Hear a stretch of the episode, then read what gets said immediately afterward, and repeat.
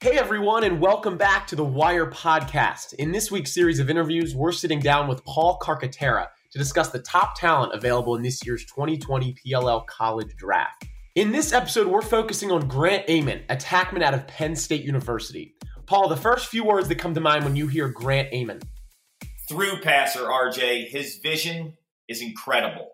Last season in 2019, he had 96 assists. He almost broke the century mark. He missed a couple games due to injury, but that was the most assists in a single season in NCAA history. So his ability to see the next level of the defense and the way that the offense operates with Grant Ament, it's like having an offensive coordinator, a point guard, and an elite passer in one.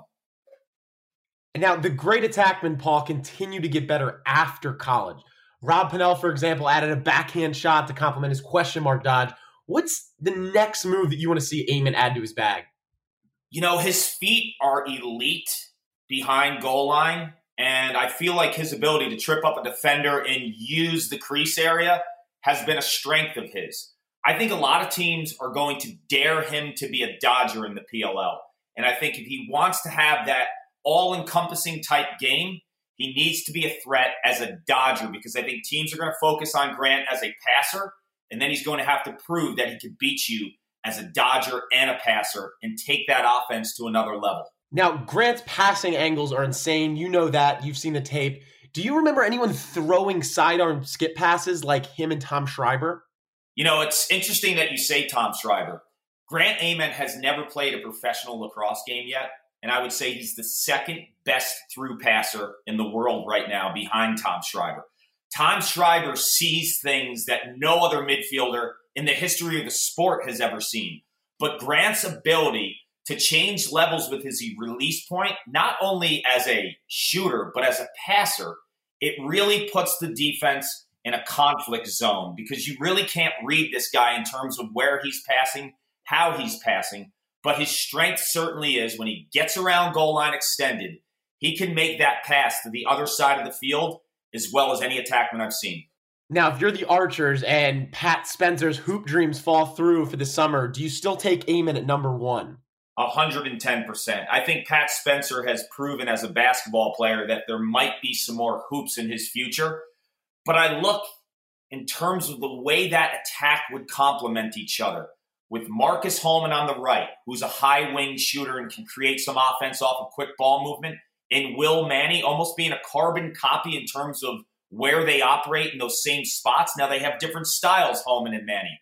But if you put Grant Ament behind with Holman on the right and Manny on the left, he essentially is almost playing with two Mac O'Keefes, which he played with at Penn State, and those guys shattered every record possible. And if Spencer does play, what, what teams could you see trading up to take him in, Paul? Look, I think every team wants a true quarterback. And when you look at uh, teams' ability to really operate and keep defenses honest in terms of behind the cage and above the cage, uh, you, you look at every team. Who has a passer like Grant Ament? The answer is nobody. So if the Archers decide to go with Pat Spencer, who probably would be the best passer in the PLL along with Ament, every other team would probably line up for his services other than the Atlas because they have Rob Pannell. No brainer, Ament gets taken number one on the board in the 2020 PLL College Draft, Paul.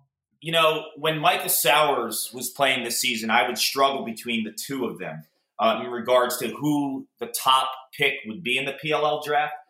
But the more that I saw Ament and his ability to kind of just not be as assertive as Sowers in terms of always having the ball in his stick to make a play, I think Sowers was the best player in college lacrosse this year, but I think Ament actually fits the Archers better. Paul, thanks a lot, man. It, it's clear you're you're you're super high on Grant, and uh, I feel like you're uh, you're most out of uh, everyone looking forward to see where he goes in this draft. Look, he's an incredible lacrosse player, but the one thing you're also getting with Grant Ament is a kid who absolutely loves lacrosse. It's going to be his life professionally for the next decade. Awesome. Thanks for coming on, Paul. Appreciate it. Anytime.